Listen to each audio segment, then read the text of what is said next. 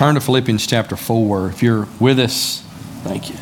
We are uh, walking through this letter. We were making real good progress, and we got kind of bogged down, if you want to call it that, in chapter 4. But we had several things going on, and Lord's Supper, and but we're going to make a little progress today. Philippians chapter 4, we're going to read verse 2 through 9 It's going to be our scripture reading this morning, but we're going to be looking specifically at verses 6 through 9. Paul, he started this church on a second missionary journey. He has received a gift from the Philippian believers as he is imprisoned in Rome awaiting trial. Things aren't looking good for Paul, but yet Paul is rejoicing. He is thankful and he has peace. But he has addressed a couple of issues. One is with a couple of sisters, Euodia and Syntyche. Let's read about them in verse 2. I entreat Euodia and I entreat Syntyche to agree in the Lord. Yes, I ask you also, true companion, help these women who have labored side by side with me in the gospel together with Clement and the rest of my fellow workers whose names are in the book of life. Rejoice in the Lord always. Again, I say rejoice. Let your reasonableness be known to everyone. The Lord is at hand. Do not be anxious about anything, but in everything, by prayer and supplication, with thanksgiving, let your requests be made known to God. And the peace of God, which surpasses all understanding, will guard your hearts and your minds in Christ Jesus. Finally, brothers, whatever is true, whatever is honorable, whatever is just, whatever is pure, whatever is lovely, whatever is commendable, if there is any, any excellence, if there is anything worthy of praise, think about these things. What you have learned and received and heard and seen in me, practice these things, and the God of peace will be with you. Well, the question that I had as I read this text was Euodia and Syntyche. Paul addressed their squabble, and he's wanting them to be unified. And I, I want to know did they reconcile? What do you think? You think they reconciled? I, we don't know. We're not told the rest of the story, but if they obeyed the, the commands in verses 4 and 5, I would say they most assuredly did. Did they rejoice because they were born again? Of course, rejoicing is done in the Lord, right? We rejoice because of what God has done for us, because of the salvation we have. We have, regardless of our circumstances, we can have joy because of who we are in Christ. Were they gentle, reasonable with one another? Because Jesus' return is imminent. If they were rejoicing and they were gentle, then they most assuredly reconciled. And up to verse 6 in chapter 4, we've seen unity and we've seen joy and we've seen gentleness being promoted. And here today, we're going to look at peace. Peace is promoted, and, and rightly so, because a believer, as Christians, our lives should be characterized by unity and joy and gentleness and peace. Not that we are always at peace or we're always rejoicing or we're always unified, but that should be the characteristic of our lives. We should be united and joyful and gentle and at peace. And just as incredulous was the exhortation Paul gave us to rejoice always, no matter what's going on in your life, Paul here is telling us, or he's telling these persecuted believers, and of course it applies to us as well, not to be anxious. We think about uh, the Apostle Paul, he could give this command if anyone could. He is in prison, and if anyone had a right to be anxious, it would be Paul. He's awaiting trial, not sure of his future. He had a good reason to be anxious, but he says, Be anxious for nothing. Don't worry about anything. many commands in the scriptures are, are far reaching or lofty. We think about God tells us to love Him with everything we have, with our heart, soul, mind, and strength. Love our neighbor as ourselves. That's pretty lofty standard for us. rejoice all the time, no matter your circumstances. Have joy in the Lord. It's pretty lofty. And here we see another one today to be at peace, to have peace, regardless of what's going on in your life. It's pretty a pretty lofty goal. Two points from the sermon today. Is the first one is quiet time prayers aren't sufficient for warding off worry. Verses 6 and 7. Now, quiet time prayers aren't sufficient for warding off worry. Now, I'm not opposed, I'm not knocking quiet times. What I mean by quiet times are devotionals we have, and it should be uh, sometime in the day where you draw near the Lord and read the scriptures and, and, and pray and talk to the Lord. Spend time with Him. And, and it could be in the morning. That's, for me, the optimal time. We see Jesus doing that. But some, for some people, that doesn't happen. Sometimes it's on break, and sometimes it's, it's at night before you go to bed, what, whatever. Those times are good, those devotional times, those times where we study the scriptures in order to know God's will, and we, we cast our cares upon the Lord, and we talk to the Lord. And some of you have different, different um, habits. Sometimes you journal, sometimes you, you, you take notes on your Bible study, sometimes you, um, you know, you, you, you you sit up. Sometimes you walk around. I do a lot of mine in here, early, early in the morning before anybody gets here, walking around in the sanctuary. You know, we have different postures, different habits, different ways of doing that, but, but, but we need to have devotion time with the Lord. I'm not knocking that. That should be a habit of you as a believer. And if you're like, well, I'm a believer, I don't have that habit, you need to have that habit. But notice verse 6. It says, Do not be anxious about anything. This is a negative command. And then,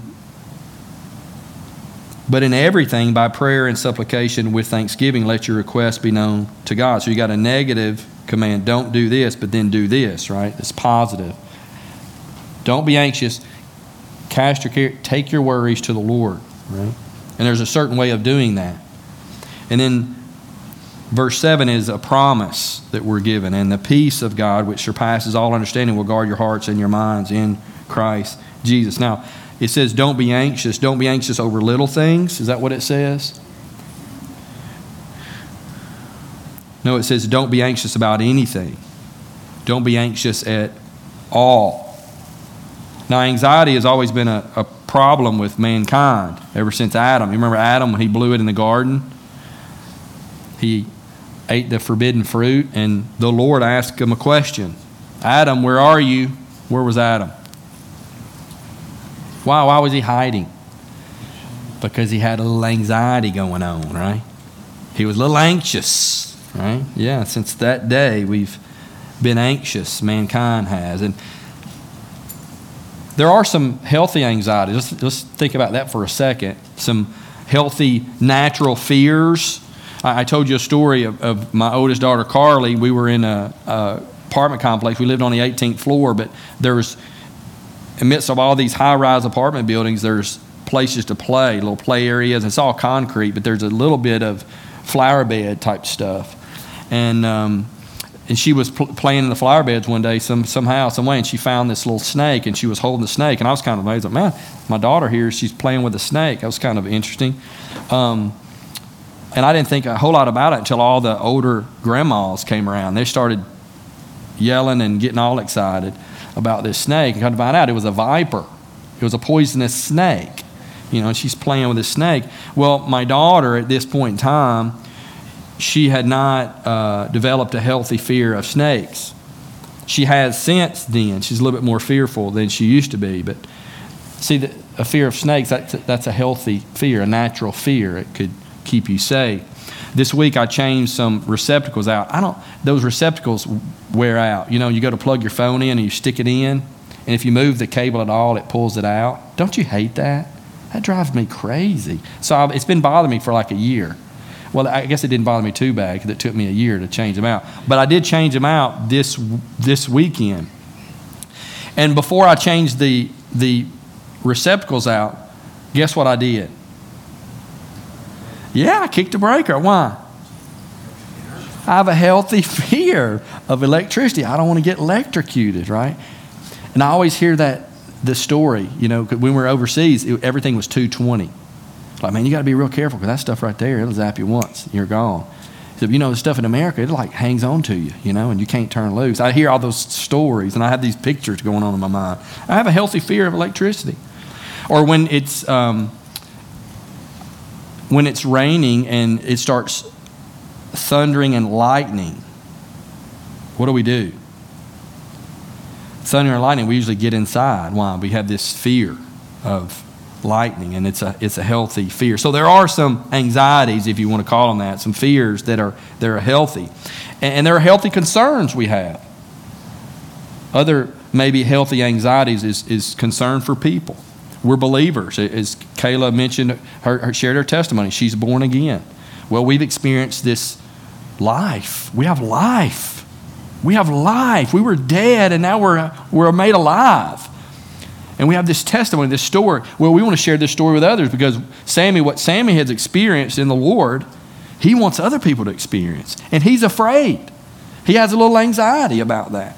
He has a, some healthy concern about people in his life, maybe family members, maybe it's friends at school, maybe it's teachers, maybe it's neighbors, maybe it's some of the folks that go to church with. But we have these, this, this healthy concern about other people. Paul, he had a healthy concern about others in 2 Corinthians 11 28. He tells us, and apart from other things, as he's in the middle of this letter, there's the daily pressure on me of my anxieties for all the churches. Paul had a little healthy concern going on about the churches that he had started and these believers that were struggling in life. So this is this having this this concern for other people. That's a healthy, godly concern. It's a healthy anxiety, if you will and, and being concerned about our own sin, our own tendencies of sin. We should be a little anxious about that or have, have some concern about our own selves. You know, say sometimes you have kids, you know, parents, your, your kids say, Well, Dad, you don't trust me. Yeah, and a, and a really good way to nip that in the bud is like, I don't trust myself. Why would I trust you? Parents, we get really naive because um, we live lost, like lost people when we're teenagers. And then when our kids get to be teenagers, if they're a believer or not, we kind of assume naively that they're not going to do the same things we did, you know?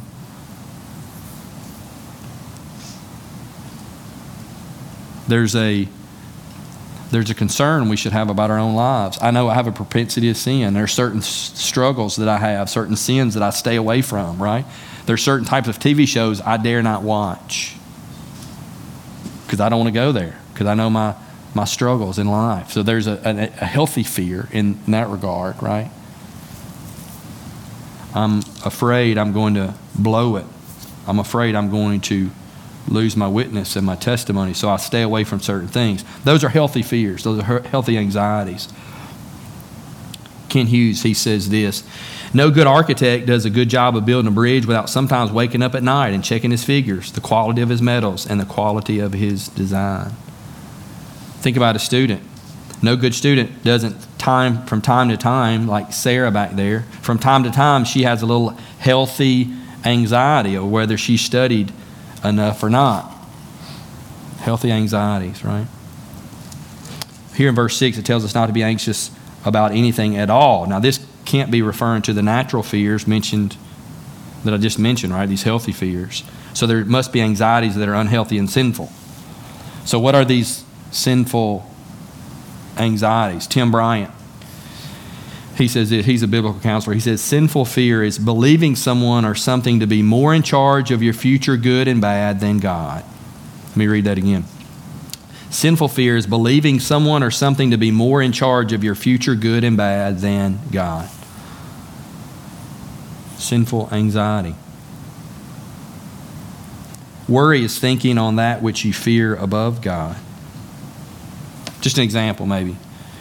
Maybe you've got some anxiety about your friends, what your friends are going to think when you abstain from lost person activities. Right? You're a born again believer, your friends, they're not. This is kind of my story. I was born again, my friends weren't believers. I had this anxiety about what my friends were going to think when I abstained from lost person activities. So you're more fearful of person, the fear of man, than you are God. That's sinful. That's sinful anxiety. And we have a lot of anxieties, don't we? One pastor, he said, Our hearts are fear factories. We have all these anxieties. We take the smallest thing and, and our hearts take a hold of it and, and blow it all out of proportion. And our nature, our sinful nature, is always worst case scenario. When we have a thought, we have these thoughts. It's all it, it, it, we tend to run with worst case scenario. I'm afraid this is going to happen, and before you know it, it's blown out of proportion, and you've made it some big deal. And usually we have these fears and anxieties about things that never actually happen. They never come to fruition. But we're so bottled up and paralyzed by our anxieties often times. Think about it bills. Am I going to have money to pay the bills? Job security. We have anxiety about our kids being worldly. We have anxiety about not getting the promotion. And this is what's crazy. For some of us, we, we have anxiety about getting the promotion, right? Sometimes we want this job promotion, we want this job opportunity, we want to be able to move up. But some of us, we're, we're, we're anxious about getting a, an opportunity, another job offer. I don't want that. Oh, it causes me too much stress. I have to make that decision, right? And then these anxieties, you know, we, we have anxieties about our friends and our what people think and grades and future and college and marriage. Will I get married? You know, will I not? All these anxieties. And so it manifests itself physically. How does it manifest itself physically in our lives, in our bodies? For you, like what happens for you? Because we all have we all have anxieties. We all have anxieties. All of us do. We all have struggle with worrying, sinful worry, not trusting the Lord. But how does it manifest itself, in our bodies? For some of us, we, we, we, you look at your nails. Some of you don't have nails, right? Because you're doing this. See, Lydia, you, you, just you just stuck your finger, made chewing on your nail. See? Yeah. My preaching makes her nervous. And somebody right now are, are anxious. I'm gonna call your name, right?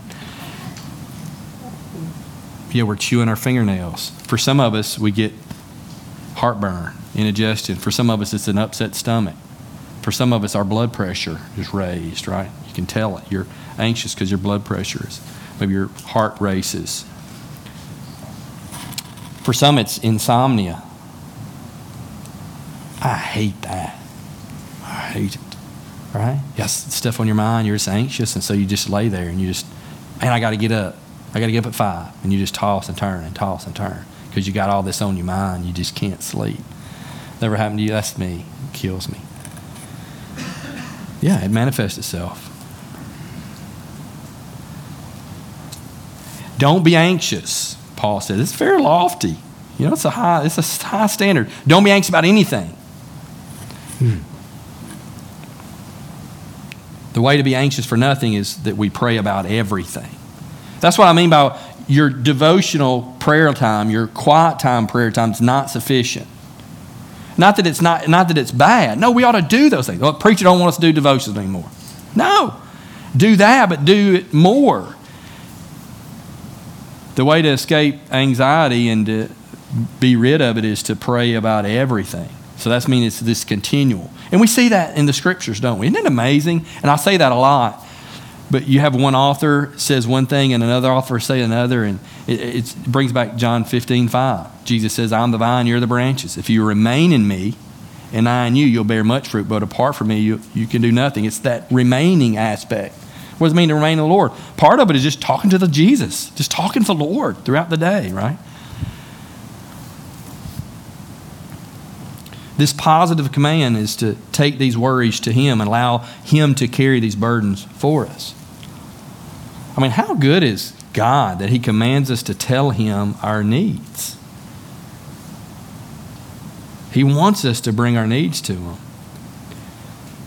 It says here, make supplication you know, on Wednesday nights, if you're here on Wednesday nights, we, we do a, a we have a prayer time and we use an acronym. It, we, it's ACTS, A C T S, and it's A is adoration, that's praise, right? So we'll spend time praising the Lord. We have some confession time. because we're all sinful people, right? We do it here Sunday morning, we do it Wednesday night. We just confess, get in the habit of, of doing that a lot. T is for thanksgiving. We'll get to that in just a second. And then S is supplication. That just means you're just making your request known to the Lord. You're just interceding. You're, you're asking God for stuff, for you, for others, right? But in this case, it's for, for you. There's a family who put their grandmother on her first ever plane ride. She'd never been on a plane before, and she was really anxious about it. And on a return flight, they pick her up at the airport and kind of jokingly said, Well, Grandma, how was it? The plane hold you up okay? And she grudgingly replied, Well, yeah. And then she quickly added, But I never did put all my full weight down on it, you know? And many of us Christians, we're kind of like that, I think. We all are. The truth is, we're, we're being sustained every day by this sovereign God of the universe. But we're afraid to put our full weight down on Him, right? And as a result, we're plagued with anxiety and we have heartburn and indigestion. I've got it in my desk drawer in my truck, the little Pepcid pills, right? Some of you are Rolaids and you're Tums people, right? Um, and, and what happens is we're not able to enjoy the flight because we're, we've got all this anxiety.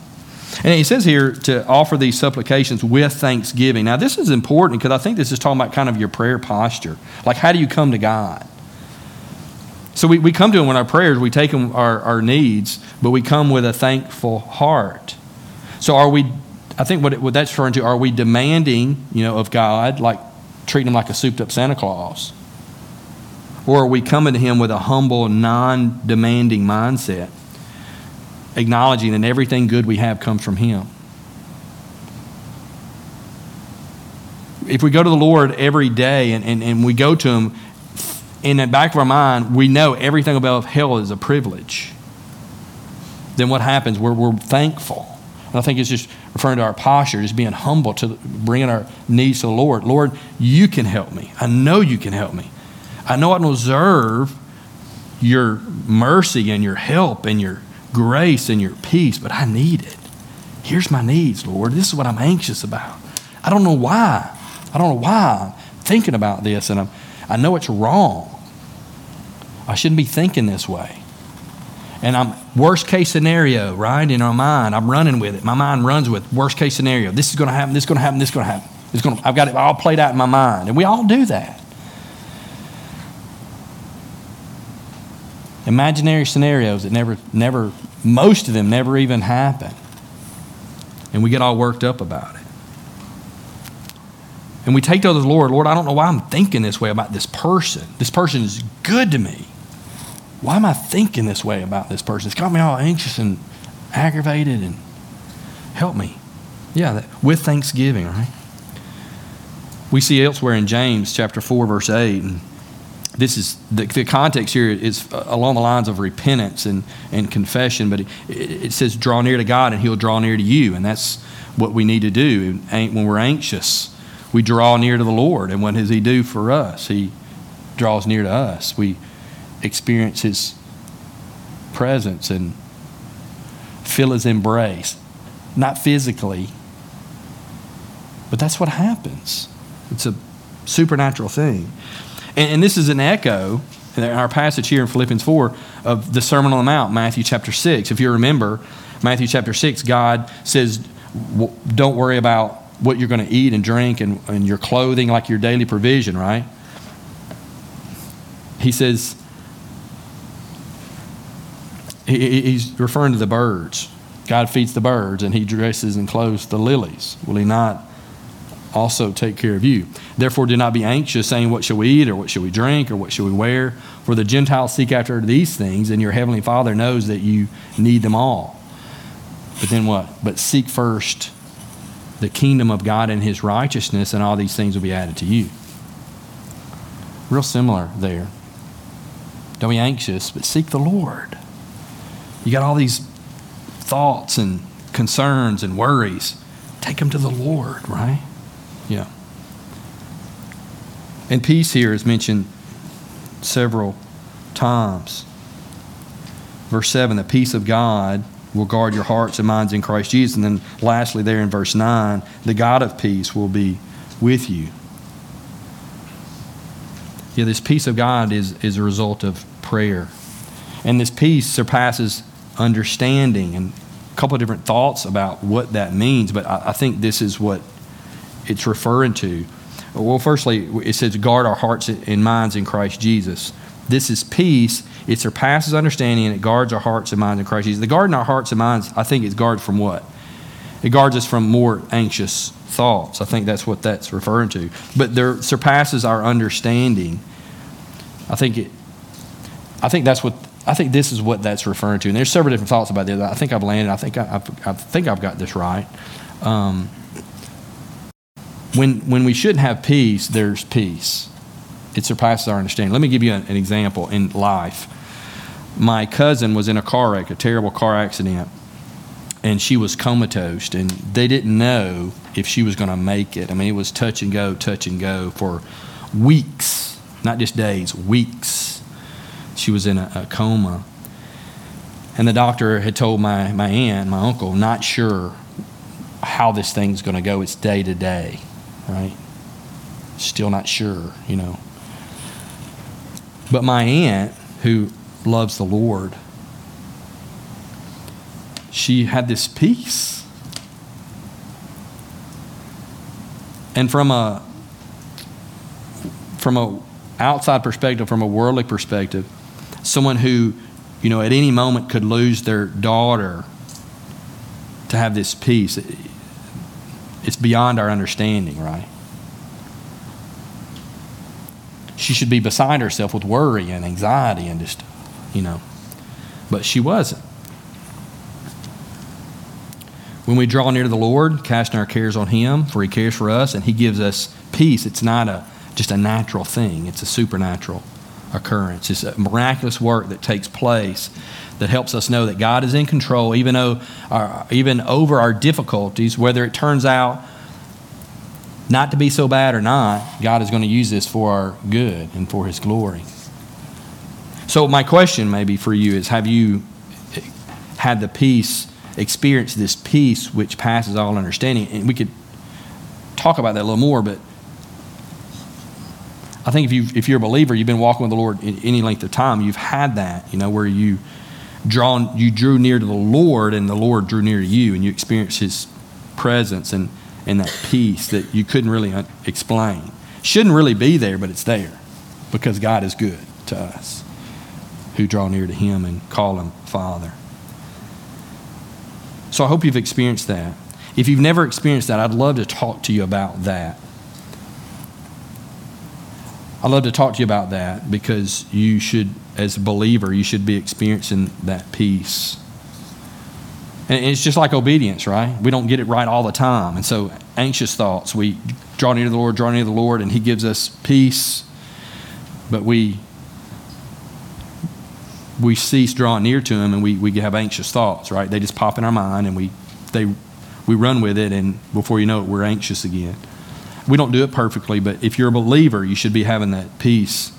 Um, you should be experiencing that. If not, I'd love to talk to you about that. Now that our hearts and minds are at peace, right, this peace that passes all understanding, what do we do? Can we just take a break?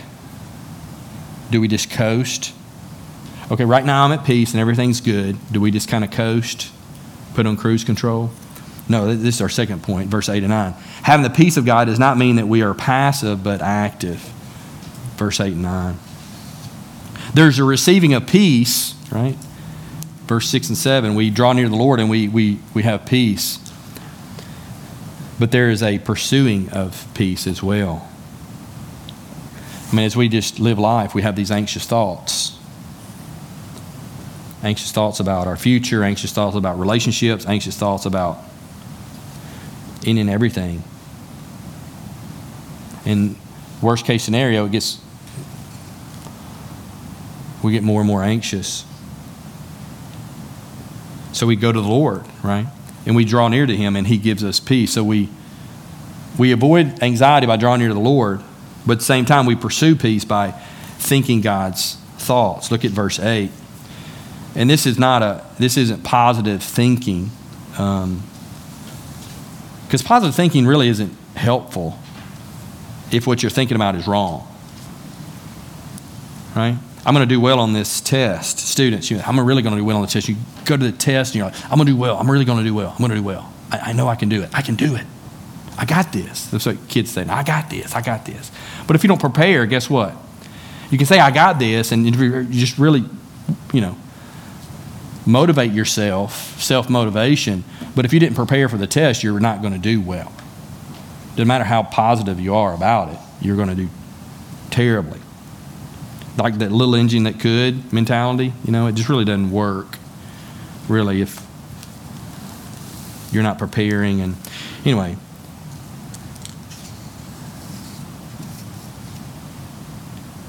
Paul mentions these eight types of thought um, and some of these we understand, they're really clear. And some of them aren't, aren't so clear.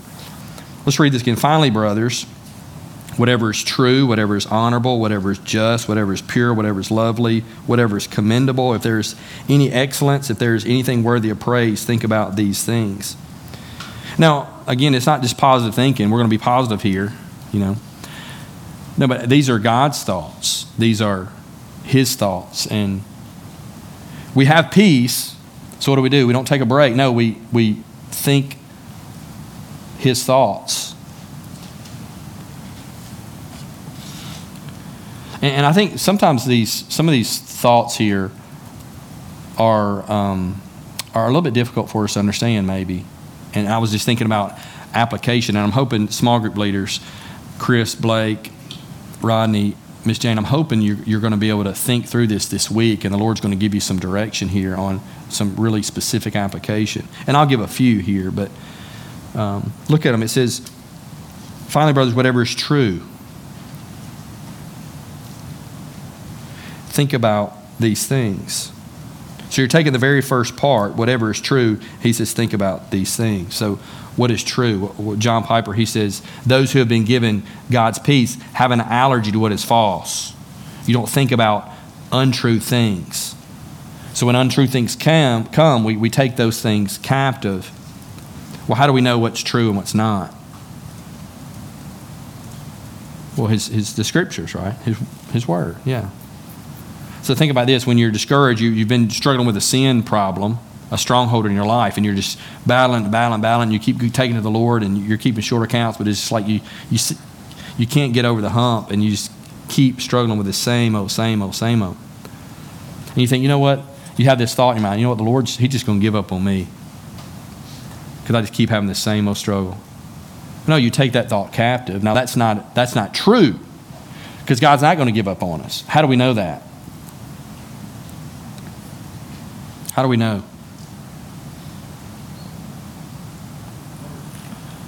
Where? How do we know he's not going to give up on us? Where does it say God is not going to give up, give up on us? Yeah, right. Great, Amanda. Philippians. Philippians 1 6. Yeah. The work he began in us, what's he going to do? He's going to finish it. My sorry tale ain't going to be sorry forever. He's going to make me like him. I'm going to be like Christ. Positionally, we're, we're just as righteous as we'll ever be. You ever think about that? Right now, if you're in Christ, you are as righteous as you ever will be. When you get to heaven, you will not be more righteous. That's true because we, we're clothed in righteousness of Christ. The problem is we got to grow into our position, don't we? Our conduct doesn't match our position. But the scripture says he's going to make me like Christ. I'm not always going to be a prideful piece of trash. I'm not always going to be self absorbed. No, I'm not the work he began, he's going to finish. And so we take that thought captive. That's not true, and we we think God's thoughts. No, he is going to help me overcome that. He is going to eradicate this sin habit from my life. So we ask, is it true? Is it true to the facts? Or am I exaggerating? Is this true at all? Is it true? This, that one's pretty easy, I think. Helpful and easy. We can understand that. Look at the next whatever is honorable, think about these things. Well, what does it mean to be honorable? I think sometimes when we're going through these, it's, it's, it's helpful as you're thinking through these to maybe think about the antithesis, the opposite. Whatever is honorable, think about these things. What, is, what are honorable things? Well, maybe it's helpful to say whatever is dishonorable, whatever is shameful. Don't think about those things, but think about what is honorable. It, in, it in, if something's honorable, it, in, it inspires respect. Like Titus 2, chap, chapter 2, verse 2 speaking of older men, it's, it's, in a passage where it's talking about older men and older women and how they should uh, handle themselves and how we should respond to them. Older men are to be sober minded, dignified. That's the, that's the word honorable. Same word in the original language. It's just translated in there, dignified. Older men are to be sober minded, dignified, self controlled, sound in faith and love and steadfastness. We're to be we're to have dignified thoughts. We're to have honorable thoughts. Also, 1 Timothy 3 8 deacons, talking about qualification of deacons, are to, be dignified. So this one's a little bit more difficult, maybe for us, a little more obscure. Maybe this will be helpful. Is this thought beneath me as a child? I'm a child of the king. Is this thought that I'm having, is it beneath me as a child of the king? Is it honorable or is it dishonorable? The next. Whatever is just think about these things. So we're, we're, we're at peace with God. We're pursuing peace. We want to continue to have peace. So what do we do? We think God's thoughts. We don't think things that are untrue. We don't think about things that are dishonorable. And we, we think just or right thoughts. Someone is just or right if they're characterized by obedience in Matthew chapter 1, verse 19. Joseph, Mary, found out Mary's pregnant. He wanted to and her husband Joseph, being a just man and unwilling to put her to shame, resolved to divorce her quietly. He's a just man, means he's, he's a right man. He's a good man. He's an obedient man. Maybe a question we ask about our thoughts is Is this thought reflective of the righteousness that Christ has purchased for me? Pure, this one's a little more uh, tangible. We can get our hands on this, understand this a little bit more clearly whatever is pure, think about such things. Well, the opposite of pure is impure, right? Impurity. We, we think about sexual Im- impurity. That's what usually comes to mind. I think that's accurate, but it's probably broader than that. But if a sexually impure thought comes to your mind, what do we do? We take those thoughts captive and, and think pure thoughts. If lustful thoughts come into your mind, we take those captive and we, we think pure thoughts. If you're married, a helpful thing, Proverbs 5:18, let your fountain be blessed and rejoice in the wife of your youth. Of course, for wives, for husbands as well. Ronnie Milsap is always helpful. He sang that song. I'm having daydreams about night things in the middle of the afternoon. So what happens when you men you think thoughts that are Chris and Stacy, what happens when you think thoughts that are impure? They were here having a conversation. I don't know if about Ronnie Milsap or what. Um, yeah, what happens when you have a lustful thought as a married man? Really, what happens? You take that thing captive. This is wrong. This is impure. Lord, that's an impure thought. Help me. And then what do you do? Those things, those desires, those bad thoughts, those impure thoughts, you think about who do you who satisfies your physical sexual needs, your wife. So what do you do? You think about your wife in that regard. That's where Ronnie Milsap comes into play. That's what we do.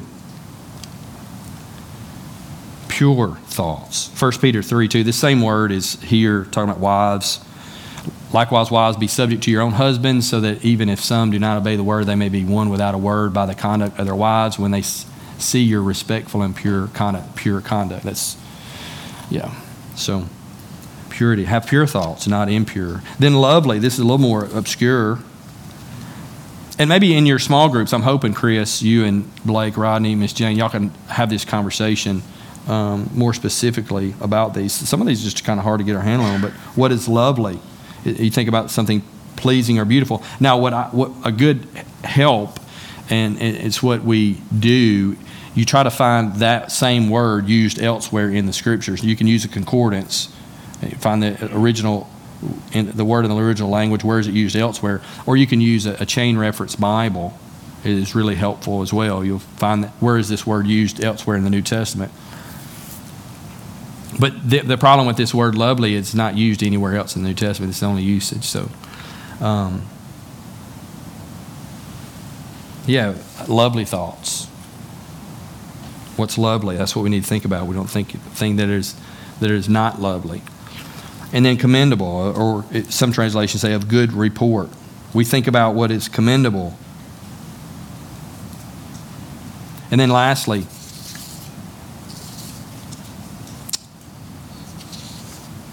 he summarizes, I think, all of these things. If there is anything worthy of praise, or I'm sorry, if there is anything excellence, or if there is any excellence, is there, if there is anything worthy of praise, I think what he's doing there, he's just kind of summarizing those first six. Think about these things. We're to have God's thoughts. We're to think about things the Lord wants us to think about, have His thoughts, and They're not earthly, they're not of this world. Worldly thinking is untrue and shameful, impure and unjust. And so, what do we do? We, we take those worldly thoughts, those, and we take them captive. In 2 Corinthians 10 5, I think it's helpful. We just have to remember the context. Anytime, that's why sometimes we, we have verses that help support what we're the point we're trying to make. We always have to find the context. In the context here in 2 Corinthians 10 5, it's not a person saying, I'm going to, um, let's read it. We destroy arguments and every lofty opinion raised against the knowledge of God and take every thought captive to obey Christ. Paul is talking about someone else there who doesn't, who's, doesn't have the right understanding of God. But it, we can apply that, I think, to our lives. You know, how do we take our thoughts captive? And I think that, that word picture is really good because that's what we do. And we're like, uh, uh, not going there, right? I'm not going there. I'm not thinking that. I'm not, you know. But our, as our minds are guarded by the peace of God, this peace, it, it dictates we have these kind of thoughts and we do these kind of things. We work at it. And it is work. Even like just having peace is work. Drawing near to the Lord is work. I mean, think about this. You're, you're in your study time, and, uh, or maybe you're just, um, you're just really anxious and you're driving somewhere and you just turn the radio off and everything, and you're just like, you're trying to draw near the Lord because you're anxious. And you know this, you've memorized Philippians 4, 6, and 7. I don't want to be anxious and I want to draw near to the Lord because I want to have the peace of God because I'm just anxious and I'm thinking thoughts I shouldn't be thinking. But as you do that, what happens? Even as you draw near to the Lord, you get really distracted. You have to work at it. It's like work. Salvation is a free gift. But as we're being sanctified by the Lord, man, it takes work. We really have to bear down and, and, and, and think about being disciplined and what we need to do.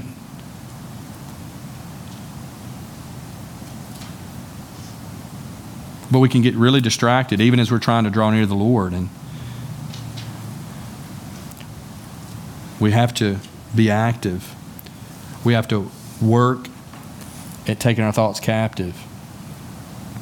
I think a good thing to do if you're is is writing down those things like journal. And I don't journal all the time, but I journal it, at times. I used to journal a lot, but I still do it from time to time. But just if you journal, think about writing down. Okay, what are some thoughts I had this week that were, or even today, not this week, today that were not true, that were not honorable, that were not pure, and, and write those things down just to think about your, your, your thoughts. We have to work at it. Look at verse 9. So we have this peace, and we have to we have to work it, pursue peace by having God's thoughts, right?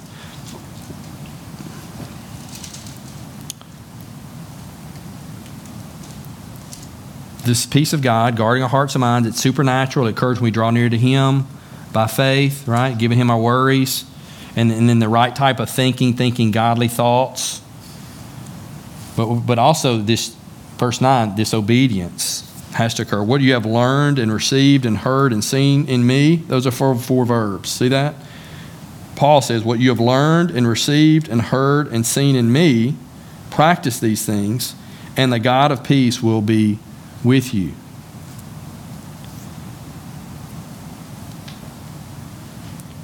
So not only we have peace, you know, we draw near to the Lord, we're having those peaceful thoughts, we're, we're working it, thinking God's thoughts. We have to obey what we know we should obey. The things we should do, we should do. And the result is what? Is peace. And notice it doesn't say, and the, the peace of God will be with you. It says the God of peace will be with you. That's kind of interesting, isn't it? Because before it was the peace of God, now it's the God of peace. Well, it's both and, not either or, right? When you're when you're drawing near the Lord, Jerry, when you when you're anxious about whatever, you're drawing near the Lord, and the Lord supernaturally gives you His peace. What are you getting? You're getting peace. You're getting God, right? Yeah, you're getting more more of the Lord. Yeah. We see it elsewhere, John 14, 21. Isn't it neat? You see this, this same idea, this same truth. You see it elsewhere. John 14, 21. Whoever has my commandments and keeps them, he is it is, he, he it is who loves me, and he who loves me will be loved by my Father. And I will love him and do what? Manifest myself to him. That's what happens. We obey the Lord, manifest himself. Self manifestation of Christ, there's a self manifestation of Christ when we, we obey. We practice these things, we obey what we know we should do, we get more of Him. In these four verbs, we learn, we receive from others, we hear from another, we see in another. We're all learners. We learn the apostles, right, what they taught, and we learn what Christ taught through the scriptures. Or teaching someone teaching the scriptures, right? Look at, look at verse 11 of chapter 4. This is Paul, just two verses down. We're going to get to this next week. Not that I am speaking of being in need, for I have learned in whatever situation I am to be content. I know how to be brought low, and I know how to be abound in any and every circumstance. Hold on a second. Um,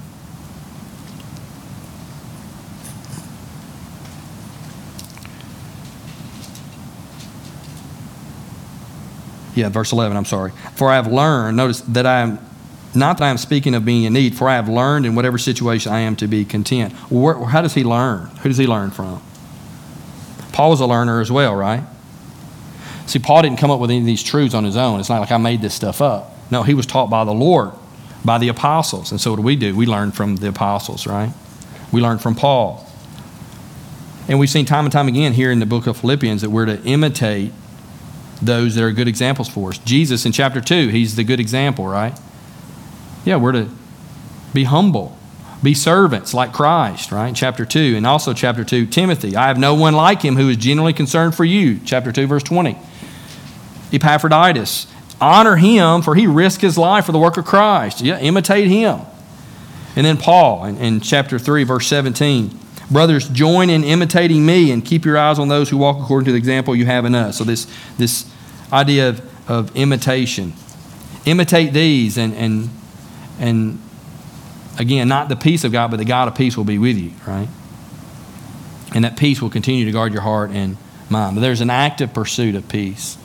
You want peace in your life, you pursue peace by taking anxious, anxious thoughts to Him, by thinking truth and, and discarding falsehood, the, the, things that are not true. Think God's thoughts, and then, and then thirdly, by obeying. So that's our, our kind of our application for today. Pursue peace by taking our anxious thoughts to the Lord. Have you done that? Do you do that regularly? And receive the peace that passes all understanding. I think we need to surrender our thought lives, thought lives to Christ taking our thoughts captive, being careful what we put in our minds. That's really important too. It was interesting. I, I watched a, a, a, movie this week. I don't watch a lot of TV. We don't watch a whole lot of TV at our house, but I was watching this TV show with a couple of my kids. And it's amazing how I thought about that movie for like two or three days after. Like we watched something at night, and then I woke up in the morning thinking about that movie. It's incredible. It was a fine show. It wasn't anything terrible. It was, it was good. It was a wholesome show. But I thought about that show. So I think our thoughts, we really have to be careful about our thoughts, and that's another sermon for another day, of course, but we have to really be careful what we put in our minds because we want to think what? We want to think God's thoughts so we can have peace. We want to think tr- things that are true and, and honorable and, and just and, and, pure and lovely, commendable. We, we, want to think about those things. But we have to be really careful. If we're, if we're the world, if we're putting the world in, this garbage, it's going to be really hard for us to, to think about the things of the Lord and think God's thoughts. So I think that's something we need to be careful of and don't get pushed around by our thoughts and emotions. But that's what happens a lot of times. We really have to work hard and be disciplined at taking our thoughts captive. And we ask those questions Is this thought true? And, and go through the list. Is it true? Is it? And like I said, some of those are, are a little more uh, obscure than others. But is it, is it this God's thoughts? Is this how He would think? Psalm 119, verse 9, we're going to close up. How can a young man keep his way pure? By keeping it according to your word. This idea of obeying. Paul says, Don't imitate me. The things you've seen me do and, and you've heard from me, do those things. Apply those things to your life. How can a young man keep his way pure? By living, by keeping it according to your word. How can a, a young man keep his way true or honorable or, or lovely or commendable by keeping it according to your word? Yeah. And, and maybe you're here, last thing, and you're lost, meaning you've never repented and trusted Christ, work on the cross as your own.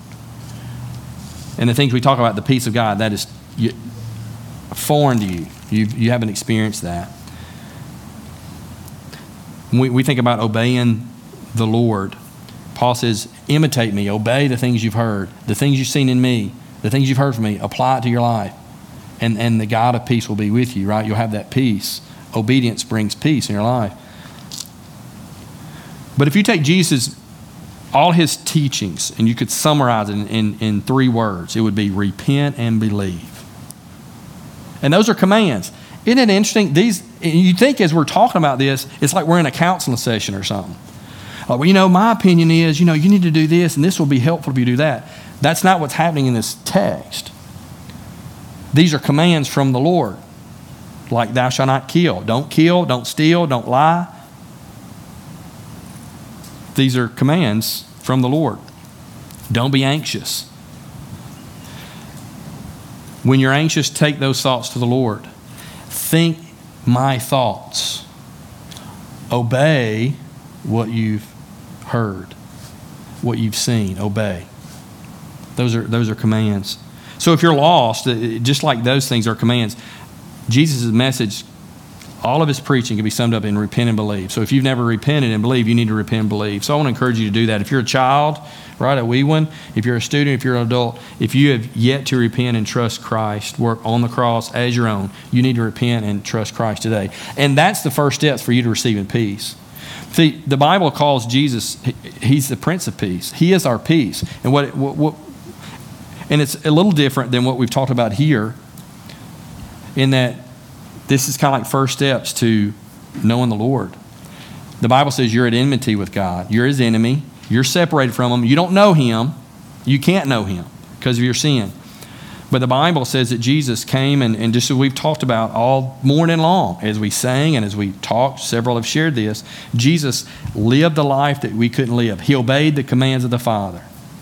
And that's what we have to have, at least. We have to, we have to obey those commands. We didn't do it, we've blown it. So we have to have somebody with that perfect record, and Jesus was that person. He's the only one that's ever had a perfect record, ever obeyed fully, completely, perfectly. So we need his record. And how we get that is by trusting that when Jesus died, he died for you. And when he rose from the dead, he rose so you could be made right with God. And you believe that. You believe he did die for me. And he, he did rise from the the third day for me. God, I, I'm a sinner. I'm a rebelled against you, but I, I want to know you. Give me your peace. Give me forgiveness. I want to know you. I want to follow you all my days. That's the beginning to having the peace that passes all understanding. You need to repent. Love to talk to you about that if you got a question about that. If you're not sure if you're a believer or not, and that's been weighing on your mind, I would love to talk to you. You grab somebody else, another believer in here that you know that love to talk to you about that. Are you born again or are you condemned already? Church, let's be a, a church who takes our anxieties to the Lord and encourage one another. Take your anxieties to the Lord so we can have the peace that passes all understanding. Think God's thoughts. Obey what we know we should obey. Do what we know God wants us to do, and that the peace, the God of peace, will be with us. Let's pray. Father, we thank you for your word, and we thank you that we, even though we have anxious thoughts, for us who are believers, we can be set free, and, and the burden and the weight of that can be taken from us. And Lord, it's not a, a, flippant thing. And some of our people are going through heavy struggles, and they are anxious about those struggles. But Father, I pray that you would help us to draw near to you with those anxious thoughts. And I pray, Father, that you would take them and that you would lighten our loads. Father, help us to be uh, people who continually, not just in five minute devotional time, but continually bring our thoughts to you. Father, help us to treat you like you're the only one that can help us, because you are. Father, help us to understand what it means to, to think whatever is true and honorable and pure and commendable. Help us to be, help us to think rightly. And Father, help us to obey, do all that we know we should do. We have the, the scriptures and we know uh, Jesus' example and the apostles' example. We have so many good examples to follow, and even examples in our own lives. You put people in our lives that are that are trying to live out the, the apostles' teaching and Jesus' teaching. Lord, help us to imitate. Help us to obey, that we could receive the peace that passes all understanding. Father, there's there's sick folks in our church. We ask for grace for them, that you would help them this week. Help us to be a, a church that that loves the sick and, and the lowly and the needy. Help us be your hands and feet to those that have needs. Father, we're not sure what the week holds. Lord, we desire to be able to come and do Bible study, and we ask your will be done regarding the weather. Help us be safe and help us be um, salt and light for you. We pray in Jesus' name. Amen.